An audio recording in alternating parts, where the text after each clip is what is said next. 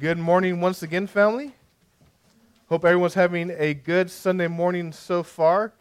Thank you all for gathering with us to worship together. We are going to continue going through the book of Acts like we have uh, been going through since the beginning of uh, January.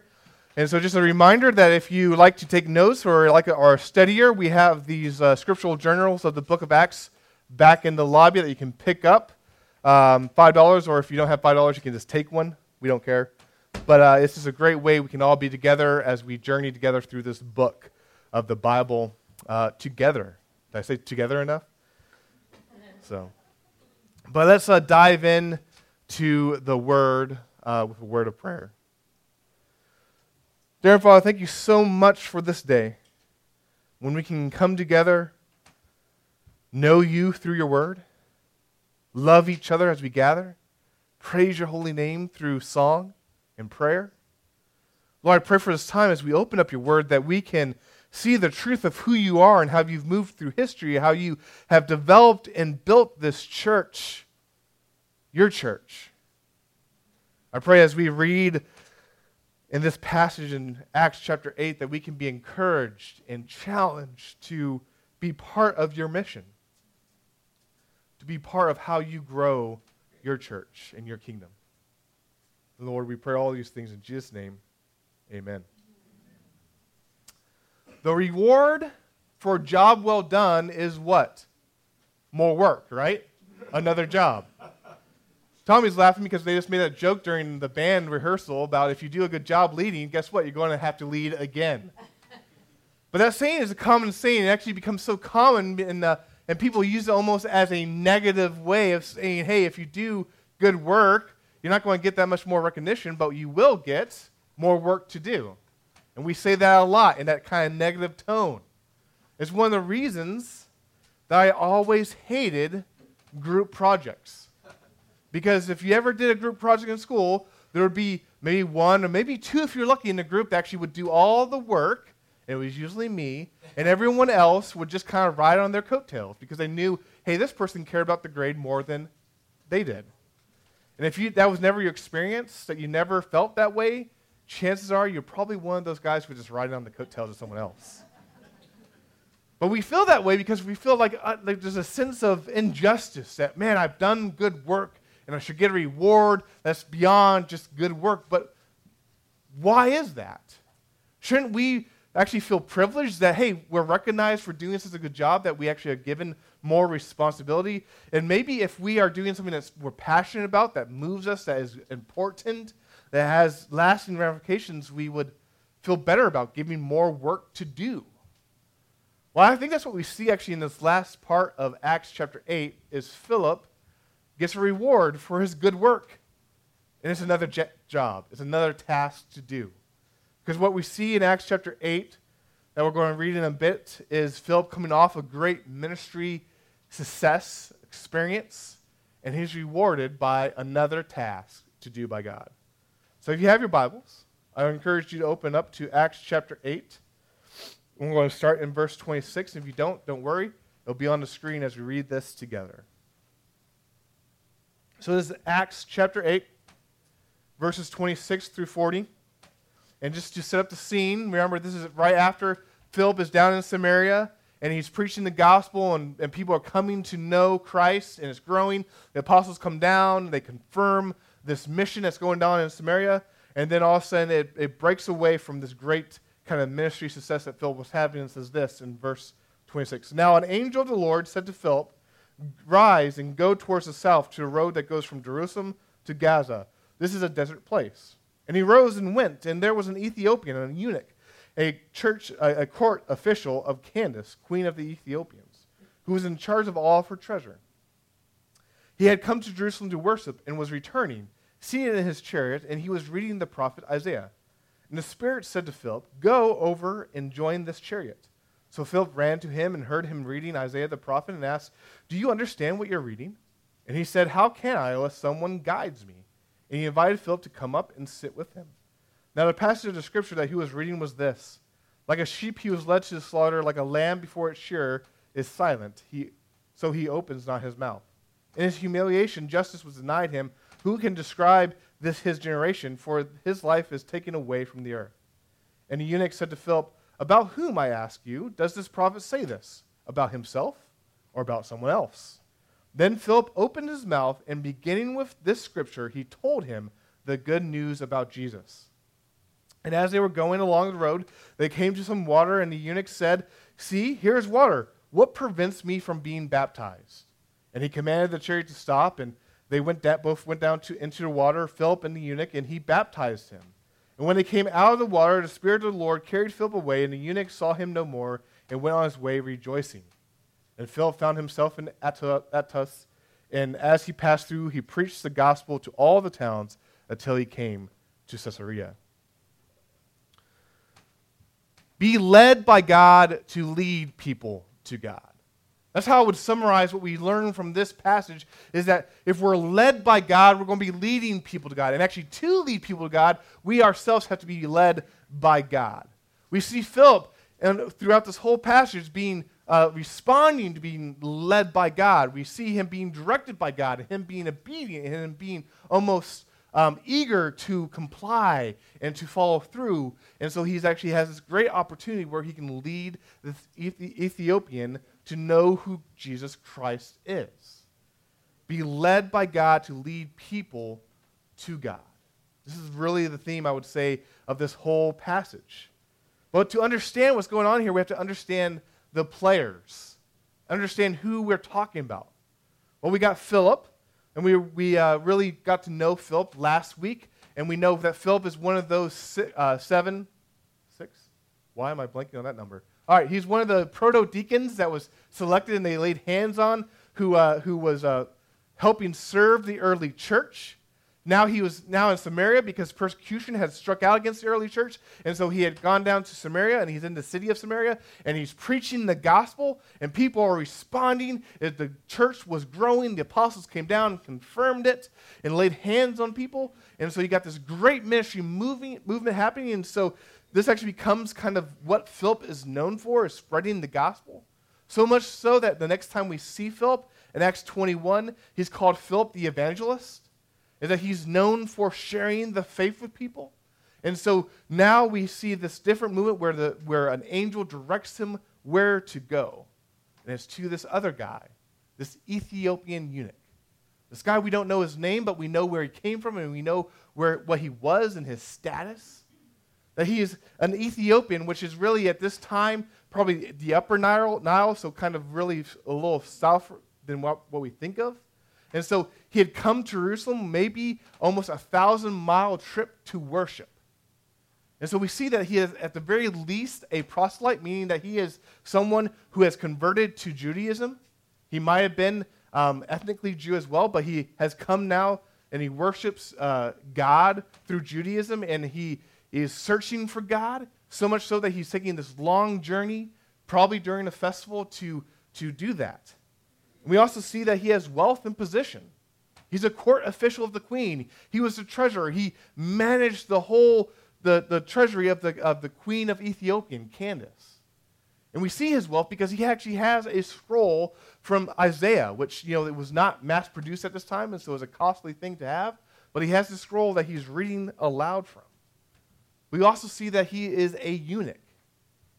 He is a castrated man, which was most of these court officials at this time in different kingdoms were such people.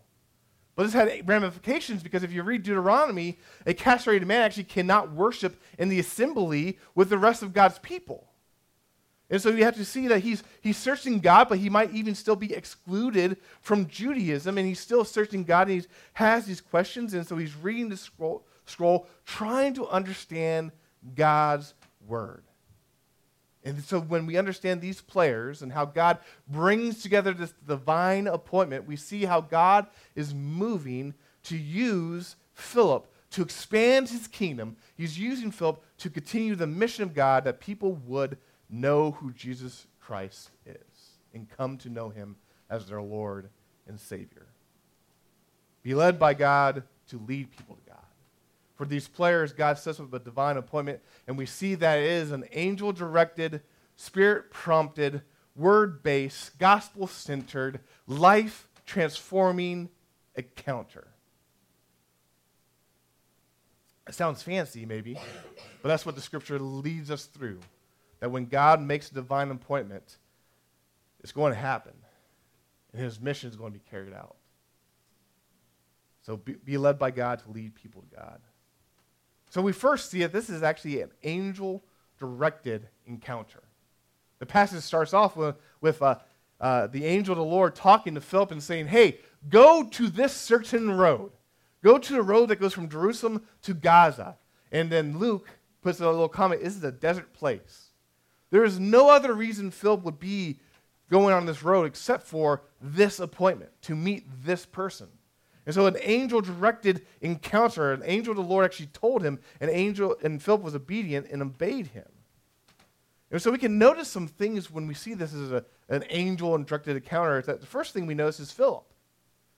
That after this great success in Samaria, after the gospel was being proclaimed and the church was growing, you can imagine he's probably feeling pretty great and probably wants to stay there and see this kind of flourish and, and grow more. But yet the angel says, hey, leave that and go here. And so we see Philip actually being obedient to this. I have to imagine, maybe I'm putting myself in Philip's shoes, but I have to imagine he's probably a little like, yeah, but look at this. Yeah, Lord, that's great. I can go there, but look at what's happening. Look what you're doing. I want to be involved in this. But yet he's obedient. And he goes where the angel directed him. But we also know something about God, I think, in this passage, in this fact that the angel directs him away from Samaria to this desert road. So, so often we put our own evaluation, our own prerogatives on the ministry of God. And so we look around and we say, the big success of what, how the world defines it, that's where God is moving. The big ministries, the, the multi site campuses, the, the huge churches, that's where God is moving. The crowds is where God is moving. And it's true, God uses all of those things. But it's also true that God uses the individual encounters for his glory. That God uses the small ministry, and he might even call someone away from uh, a resounding success like the world defines and say, No, go here to this small encounter because I command it, and it changes lives. So we notice God has a heart not just for the crowds, but God has a heart for the individual as well. And that he established these divine encounters to further his ministry as he sees fit. we also notice in this, this is the uniqueness of this direction. An angel of the Lord came and told Philip, Go here. While I do not doubt that God has the ability to send an angel and tell you where to go, that is not his standard, standard operating procedure with us nowadays. Unless you can tell me different. That we don't, re- we don't receive an angel of the Lord saying, hey, go here and you'll encounter this, or go here for God's purposes. No, but guess what? We might crave that. We might want it. I mean, it seems so much simpler. Come on, God, just send an angel and tell me where to go. But we don't need that. For we already have the Word of God for us right here that we can read, and we can read the commands to go to all nations which I think includes a small little strip on a road from Jerusalem to Gaza. That we already have this command to go and to uh, share the word of God and proclaim the gospel to people. That we don't actually need an angel. In fact, I would argue that even if an angel showed up, we probably still question, yeah, but that does not really fit into my plans. I'm willing to bet, I say that because I'm willing to bet that we all do that with the scriptures, the very word of God Himself, when we read it and say, man, I need to do that. And we go, ah, yeah, but it doesn't really fit into my plans. Can say that because I do that all the time. But we see the uniqueness here that we pray for, but we already have God directing us in the ways we should go. We already have God telling us what his mission is and how we're included in his mission. We already have commands from Jesus to go and make disciples of all nations and that he's going to use us to grow his church. That we already have divine appointments set up for us every single day. That we just need to have, open our eyes to the reality of them and be led by God to use those to glorify God. Be led by God to lead people to God. The second act of this mission, this encounter we see is that it's spirit prompted. That an angel told him to go, and once he's there, the Holy Spirit spoke to Philip and said, Go to that chariot. Again, there's a uniqueness here that Philip actually speaks to the Holy Spirit. He hears an audible voice, apparently from the Holy Spirit, saying, Go to that chariot. And we might crave for that to happen. And there's a huge debate within the Christian church whether we should expect that to happen. And I could tell you right now that we all actually have the Holy Spirit speaking to us every single day. First and foremost, we have the Holy Spirit speaking to us through the Word of Jesus Christ. That when we read this, when we know this, when it's saturated into our hearts, the Holy Spirit uses that to direct us and guide us and teach us and grow us and send us. And that we actually don't need an audible, audible voice because the Holy Spirit is already teaching us what we need through the Word of God. This is why Jesus says in John 14, 26, But the Helper, the Holy Spirit, to whom the Father will send in my name, he will teach you all things and bring you to remembrance all that I have said to you.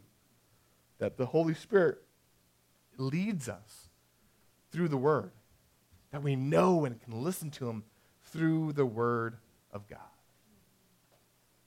Now, there's that second, more subjective way I believe the Holy Spirit guides us, and that's when He uses our conscience and He uses what we know we should do to follow God, and He and he prompts us to do what we should do and live how he has called us to do. And it's really subjective because sometimes we question it, sometimes we might fight against it, but when we test it against the word, we see, no, I'm supposed to follow this. And so when you ever have felt that leaning, man, I should talk to that person, they look like they're in need, I can serve them. I would argue that's the Spirit using our conscience and what we know to be true to push us towards action. But this thing is, the thing is, when he uses that more subjective means, it's always going to be word conformed. It's always going to be based on what the word tells us to do. It's always going to be God glorifying. It's always, I would argue, even going to be other centered, where we're looking and serving others and proclaiming the glory of Christ. That if anyone ever tells you that they feel led by the Spirit to do something that's obviously against the Word of God, or really seems really selfish, or really seems something that is not giving glory to God, I would say, whoa, you better check yourself. Because that's not the Holy Spirit that's leading you. That's just yourself trying to justify what you want to do. But we have that. We have the Spirit working at us and dwelling us, giving us power to actually follow Christ and live for Christ. Now we just need to train ourselves to hear Him. Again, how do we train ourselves to hear the Holy Spirit direct us. I'm going to sound like I'm repeating myself. We know the Word of God. That we know we train our conscience, we train our thoughts, we train how we live based on the Word of God. And so when the Spirit says, do this, we're like, yes, I know I'm called to do that. And so I go gladly to serve these people, to love these people, to glorify God. Be led by God to lead people to God we have this encounter between Philip and the Ethiopian, and we see that it is angel directed, spirit prompted, but also we see it's word based. Philip goes to that chariot, and he hears the Ethiopian actually reading aloud from the book of Isaiah. It's a common practice then that when you read scripture, you would read it aloud. And so the Ethiopian was sitting in his chariot. He's reading Isaiah, which gives a clear opportunity for Philip to say, Hey, do you understand what you're reading? And the Ethiopian is like, man, how can I do this? How can I understand if I don't have a guide? Who, who, is, who is Isaiah talking about in this passage? And so it, it has an opportunity for Philip to now engage in this person's life and show him from Scripture who Christ is. This has to be a divine appointment. Because this Ethiopian was riding on this chariot and he's reading from Isaiah 53. If there's any good text to preach Christ from the Old Testament is Isaiah 53 that talks about the suffering servant who would endure all these things. You read Isaiah 53 and you cannot help but say, This is Christ. 700 years before he was even born. This is Isaiah talking about our Savior and how he would save us. And this Ethiopian eunuch happened to be reading this text. And we can see some things about this. That God uses the word in great ways, and we can see the power of God's word in people's lives. We see that God used this text and probably so many more as this Ethiopian was searching for God coming to know him through Judaism. He's searching for him, and God was using the Bible, his word, to prepare him to know who Christ was. That's the power of the word that, that the Spirit uses in these great ways. God uses it, uses it in these great ways to prepare us, to grow us, to prepare the soil for his people to now hear about who Christ is. We also see the centrality of who Jesus is because Philip takes this verse and shows how it points to Christ. And you can literally take any of the Bible and show how it points to Jesus Christ. Because Jesus Christ is the fulfillment of the whole Old Testament. He, the Bible either throws, flows to him or flows out of him. And so the, Christ is the center of this. And so now Philip steps up to the plate and he says, Hey, this guy has a question. I can answer it. Because Christ makes sense of the whole Bible. So he does. He shows how Christ fulfills this passage as well as so many others. But I think this raises a question for us as we read this, maybe a challenge for us. Can I, can you do the same? If someone is reading the word and someone is questioning, what does this say? and you happen upon them in an encounter and they ask you, Who is this text talking about? Could you do the same? Now, I'm not talking about you have to go into the semantics and the history of any kind of passage or have a, a theological education of, uh, of someone in, in scholarship or anything like that. I'm not saying you have to be a walking commentary of the scriptures, but can you look at the Bible and help someone understand how Christ makes sense of it all? Do you have the ability to actually know the word enough that you can engage in someone who has questions and says, hey, I can help you see where this points? And it be used by God in those encounters. We see Philip here, he was not trained in any fancy school.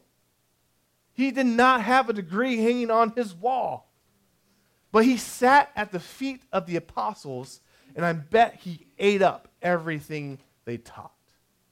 That when he had a chance, he would dive in and see how they dove in into what we call the Old Testament and see how it all pointed to Christ. And he was built up by the early church, by the early church so much so that when they looked for people who are spirit filled, who follow God, who glorify Him, they saw him and said, "Now we're going to put him in a place of service."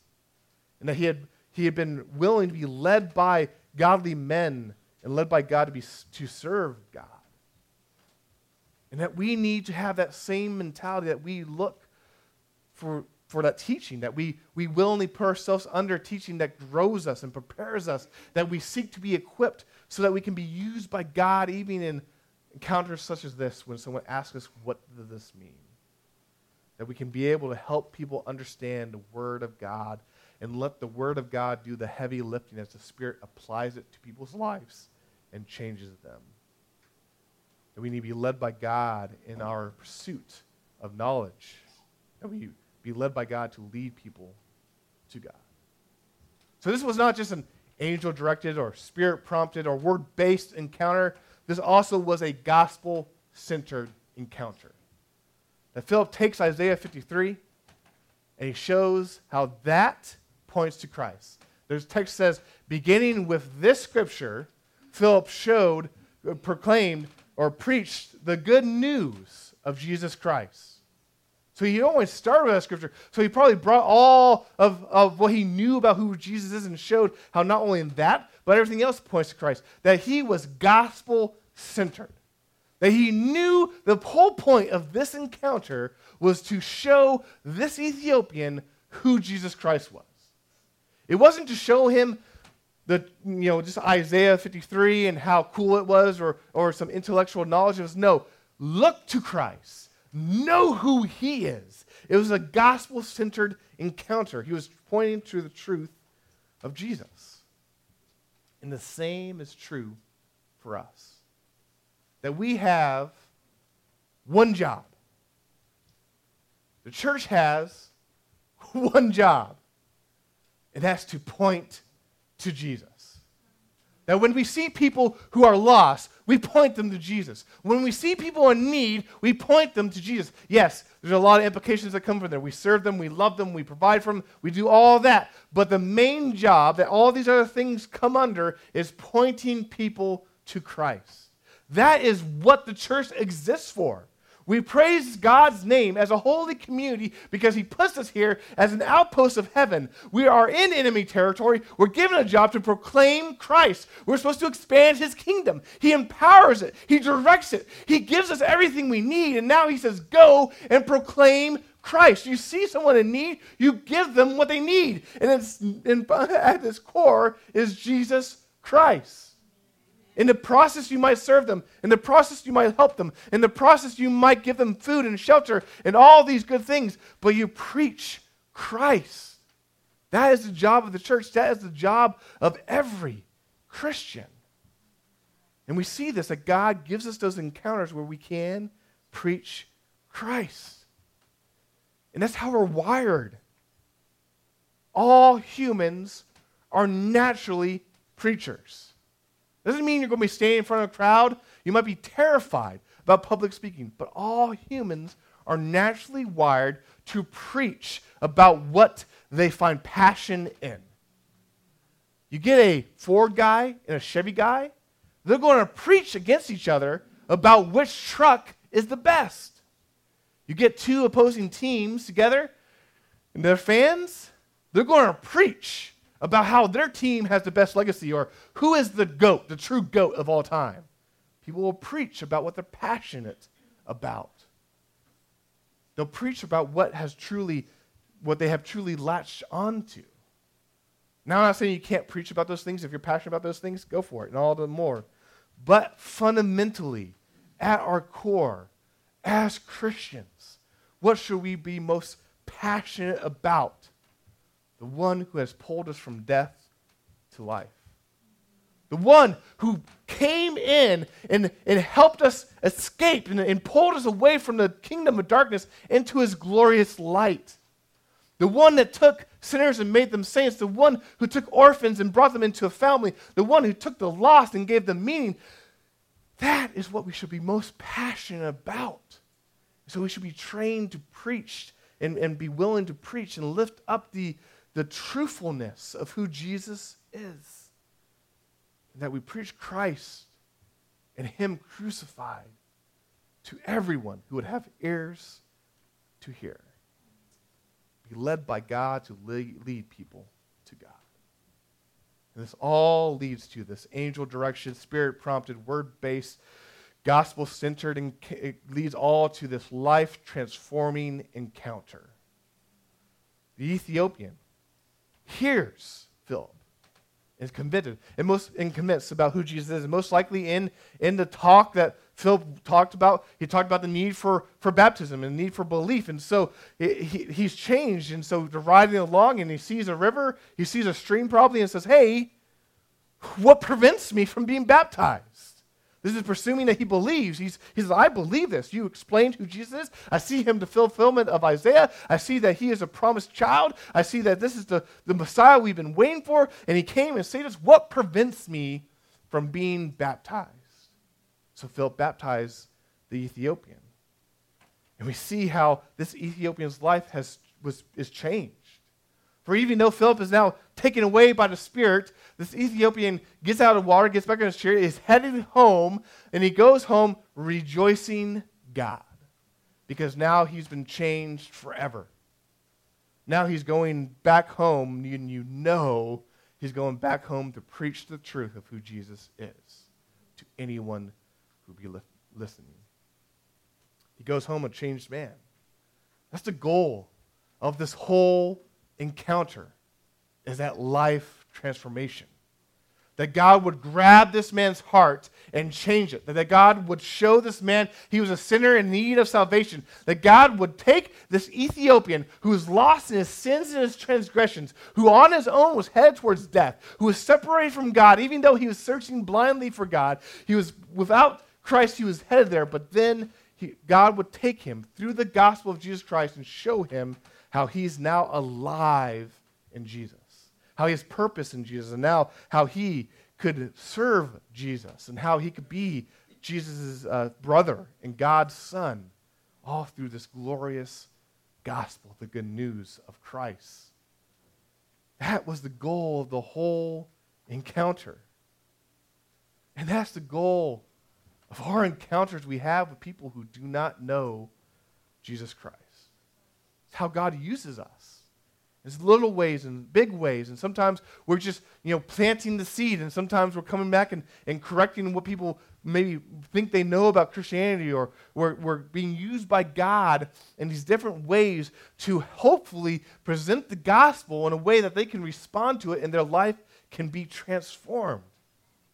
Which means that we need to be looking out for these opportunities. Because so often, and I speak, I speak to myself, because I'm naturally introverted. I naturally just want to get home. I naturally just want to read a good book. But we walk through life and we put these blinders on and we don't look at other people. We don't want to talk to other people. We go through the supermarket. We go, we're staying at the gas pumps. We're doing all these things with these blinders on. And we don't take the time actually to look people in the eye and see them as people who are lost and need salvation. We don't take the time to know them or ask questions that could, can spur these divine appointments up where we can be used by God in ways that we don't even fathom. And so we need to take the time to actually walk through life and see this is the whole purpose of why we're here. It's not to earn money, it's not to rush to the next task, but it's to be used by God to look around and know people so that you can proclaim the truth and the love and the gospel of Jesus Christ. Which means maybe we should slow down, smile a little bit more, speak to myself, be approachable, and seek to approach people to be used by God in this. If we truly believe this is why we exist, this is why the church exists, this is why Christians are here, to preach Christ, we know that we're on mission and we should look around and look for those opportunities. This also means if life transformation is the goal, if that's what we're seeking, a changed life, a, a heart that's stone to be replaced by a heart that's living now, that lives for God. If that's the goal, that's what we focus on, and we quit looking at the outward manifestations of people's lives and thinking that's the end all be all. I say this because we live in the Bible Belt, we're aware of that. And so often we can focus on the do not do this, or do these things, or look this way, or act this way, that we focus on these externals that are going to be addressed eventually. And we forget that the first thing that matters is someone coming to know who Christ is. And that if that's the goal, then maybe we can ignore all these things we think they shouldn't do as a Christian and go towards the heart and say, do they know Jesus. If they don't know Jesus, guess what? They're not going to act like they know Jesus. And so we hopefully can be used by God to show them who Christ is, and hopefully they can respond to him, and then all those other issues can be dealt with as they, can, as they grow in their faith with who Christ is. Our aim is to have sinners be confronted with their Lord and Savior and changed from the inside out. This is a call that all Christians have is to show people who Christ is.